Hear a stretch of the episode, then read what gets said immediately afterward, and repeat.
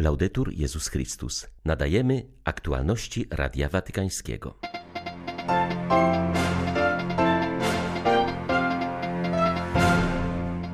Nawiązując do niedzielnego apelu papieża Franciszka, założyciel wspólnoty świętego Idziego wzywa do modlitwy w intencji Afganistanu i innych krajów ogarniętych wojnami. Modlitwa ma moc odwracania historii, uważa Andrea Riccardi.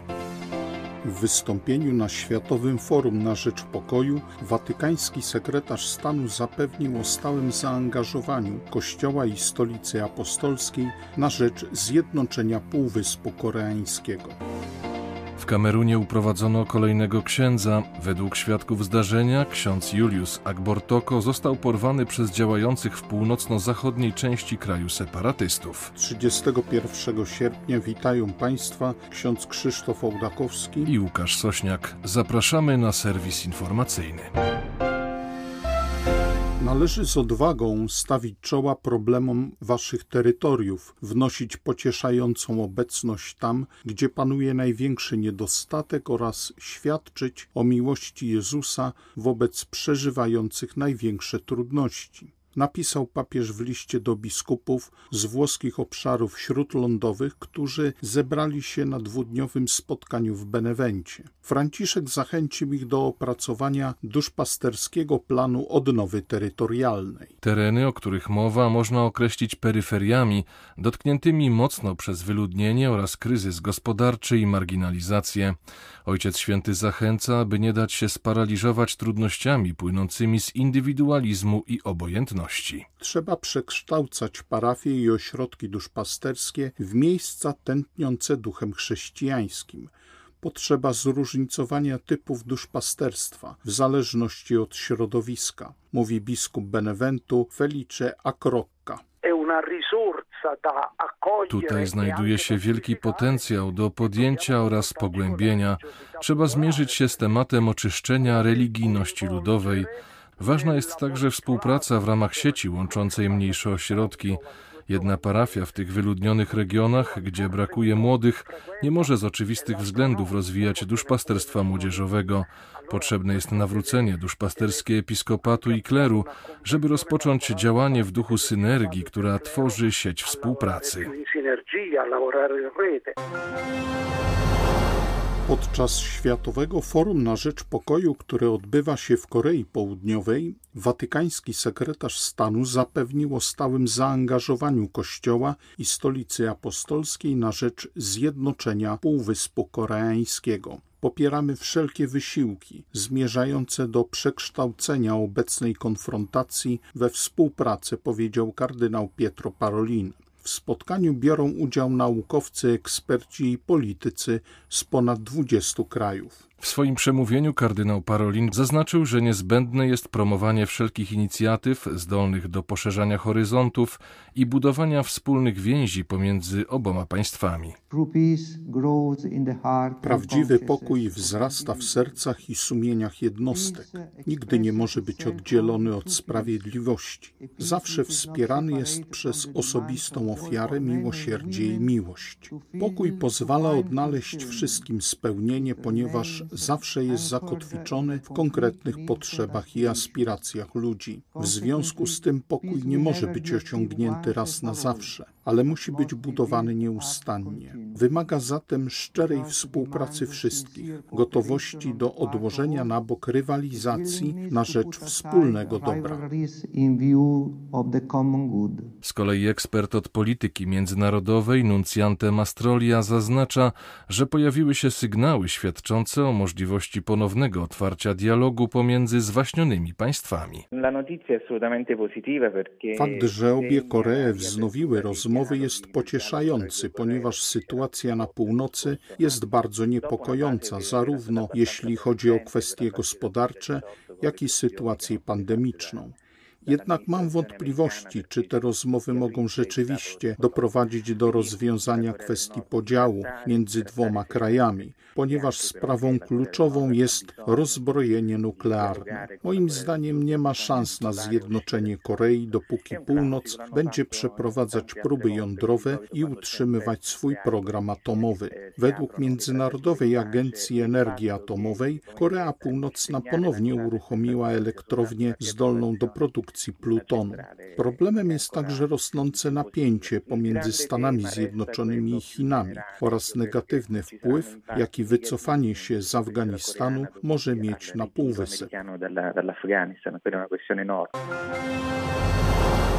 Nawiązując do niedzielnego apelu papieża Franciszka wzywającego do postu i modlitwy w intencji pokoju w Afganistanie, założyciel wspólnoty świętego Idziego stwierdza, że w naszych kościołach zbyt mało modlimy się o pokój. Nie słychać jest prawie nigdy wezwań za Afganistan lub za północny region Mozambiku, gdzie przebywa 800 tysięcy uchodźców, a także za ofiary tylu zapomnianych wojen. Andrea Riccardi uważa, że codziennie powinniśmy trzymać w ręku różaniec, wymieniając nazwy krajów będących aktualnie w stanie wojny. W obliczu odległych wojen, różnych sytuacji, których nie potrafimy rozwiązać, gdy wydaje się, że nie możemy nic uczynić, budzi się w nas poczucie bezradności, a następnie obojętność. Pytamy, cóż mogę ja, zwyczajny mężczyzna, zwyczajna kobieta, jeśli nawet Stany Zjednoczone nie wiedzą, co robić. Ja zaś uważam, że w tym globalnym świecie każdy może coś zrobić. Jeśli małe grupy mogą zasiewać terror, to również małe grupy mogą zasiewać pokój. Mogą to czynić poprzez modlitwę, a ona, wraz z postem, który jest oderwaniem od codzienności, jest buntem przeciwko wojnie.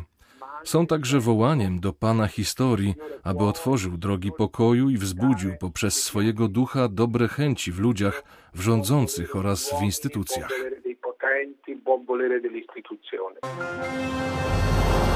W Kamerunie uprowadzono kolejnego księdza. Ksiądz Julius Agbortoko został porwany zaraz po powrocie z wizyty duszpasterskiej w sąsiedniej miejscowości. Według świadków kilku młodych mężczyzn wtargnęło na teren miejscowego seminarium, gdzie przebywał i odjechało z nim w nieznanym kierunku. Ataki na kościół w północno-zachodniej części kraju są częścią konfliktu podsycanego przez bojówkarzy walczących z władzą centralną w stolicy kraju Jaunde. Rzecznik archidiecezji podejrzewa, że tego porwania również mogli dokonać separatyści. Zaznacza, że według świadków zdarzenia młodzi ludzie, którzy uprowadzili księdza, skandowali separatystyczne hasła. Przypomina, że w minionych latach zastrzelili oni już kilku chrześcijan, w tym dwóch duchownych. W ostatnim czasie w Kamerunie nasila się konflikt pomiędzy francuskojęzyczną większością a marginalizowaną mniejszością anglojęzyczną, dążącą do utworzenia odrębnego państwa o nazwie Ambazonia. Każdego dnia zdarzają się brutalne morderstwa, stosowane są tortury, a porwania są codziennością. Tylko w tym miesiącu w walkach zginęło już kilka osób. Do położenia kresu przemocy wyzwali niedawno kameruńscy biskupi. Każdy gest, który przywraca nadzieję, jest ważny dla Irakijczyków. Mieszkający w Mosulu francuski dominikanin w tym duchu komentuje odwiedziny prezydenta Emmanuela Macrona w tym mieście zrujnowanym przez państwo islamskie. Przyjechał nie tylko zobaczyć zniszczenia, ale spotkał się także z ludźmi, którzy odbudowują budynki, ale przede wszystkim utracone zaufanie, mówi Radiu Watykańskiemu ojciec Olivier Poquillon. Prezydent Francji odwiedził m.in. podniesiony z gruzów Kościół Matki Bożej. Spotkał się w nim z biskupami wszystkich wspólnot chrześcijańskich w tym kraju. Podkreślił ich ogromny wkład w pomoc wszystkim Irakijczykom, niezależnie od wyznawanej religii szczególnie w dziedzinie edukacji, służby zdrowia i kultury. Leczymy blizny po zniszczeniach państwa islamskiego i staramy się dać pokojową przyszłość mieszkańcom Iraku mówi ojciec Pokijon. Prezydent nie przyjechał jedynie zwiedzać ruin czy historycznych miejsc, przyjechał spotkać się z ludźmi. Poświęcił czas na spotkanie z biskupami różnych wyznań chrześcijańskich w naszym dominikańskim kościele. Nasz kościół został zniszczony, ale znów ma dach i odzyskał swoją funkcję jako miejsce spotkania i dialogu. Znajduje się na skrzyżowaniu dwóch głównych dróg Starego Miasta. Prezydent Francji przyjechał nie po to, by wysłuchać skarg, ale opowieści o zaangażowaniu chrześcijan w budowę przyszłości ich kraju. Udał się również na spotkanie z młodymi ludźmi przy wyjściu z meczetu. Mówili mu o tym, jak współpracują ze sobą i podejmują różne inicjatywy, także z przedstawicielami innych religii. Myślę, że bardzo ważne jest, że ta wizyta nie ograniczyła się jedynie do aspektu dyplomatycznego, ale pozwoliła prezydentowi spotkać się z miejscową ludnością. Brak dostępu do żywności, wody i leków to codzienny dramat Jemeńczyków. Sytuacja w tym kraju pogarsza się z każdym dniem czterech na pięciu Jemeńczyków potrzebuje pilnie pomocy humanitarnej. Leonora Ardemani, specjalistka do spraw Bliskiego Wschodu i krajów arabskich z Uniwersytetu Katolickiego w Mediolanie, wskazuje, że nasilenie walk i zamachów terrorystycznych w tych regionach Jemenu które dotąd były w miarę spokojne, sprawia, że coraz bardziej jest zagrożone bezpieczeństwo 4 milionów wewnętrznych uchodźców. W rozmowie z Radiem Watykańskim wskazuje, że ostatnie tygodnie to znaczące nasilenie walk między rebeliantami Huti a siłami prorządowymi. Ludzie żyją w prowizorycznych schronieniach. Wielkim problemem jest brak dostępu do wody pitnej, ponieważ w wyniku działań zbrojnych zniszczone zostały studnie. Wikariusz apostolski Arabii Południowej, któremu podlega również Jemen, zauważa, że kraj ten żyje jedynie dzięki pomocy humanitarnej, która i tak jest niedostateczna. Jemen pogrążony jest w chaosie od 2011 roku. Szacuje się, że wojna pochłonęła już ćwierć miliona ofiar, a 4 miliony musiały opuścić swe domy. Diecezja Cordoba w Hiszpanii otworzyła dom świętego Gabriela dla byłych więźniów. Widzimy, że wiele osób po wyjściu z więzienia czuje się całkowicie zagubionych.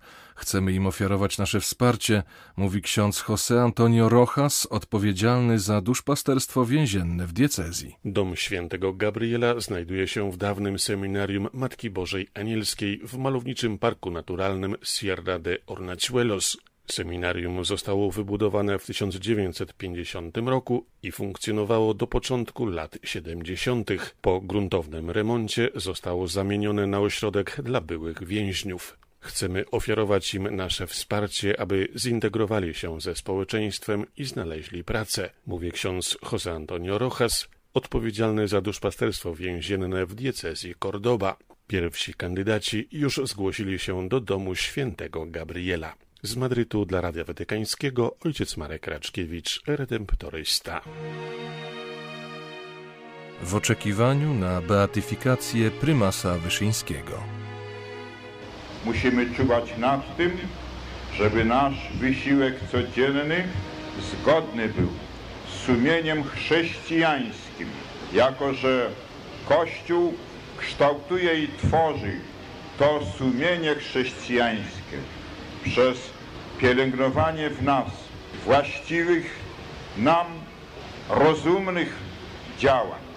W ten sposób powstaje przez sumienność w trudzie, przez sumienność życia i współżycia powstaje dopiero ład społeczny i ład gospodarczy i świadomość, że pracujemy na zabezpieczenie naszej wolności z takim trudem raz i drugi i trzeci odzyskiwanym.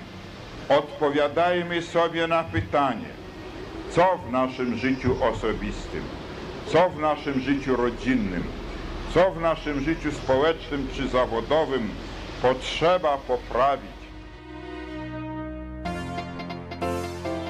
Były to aktualności Radia Watykańskiego. Laudetur Jezus Chrystus.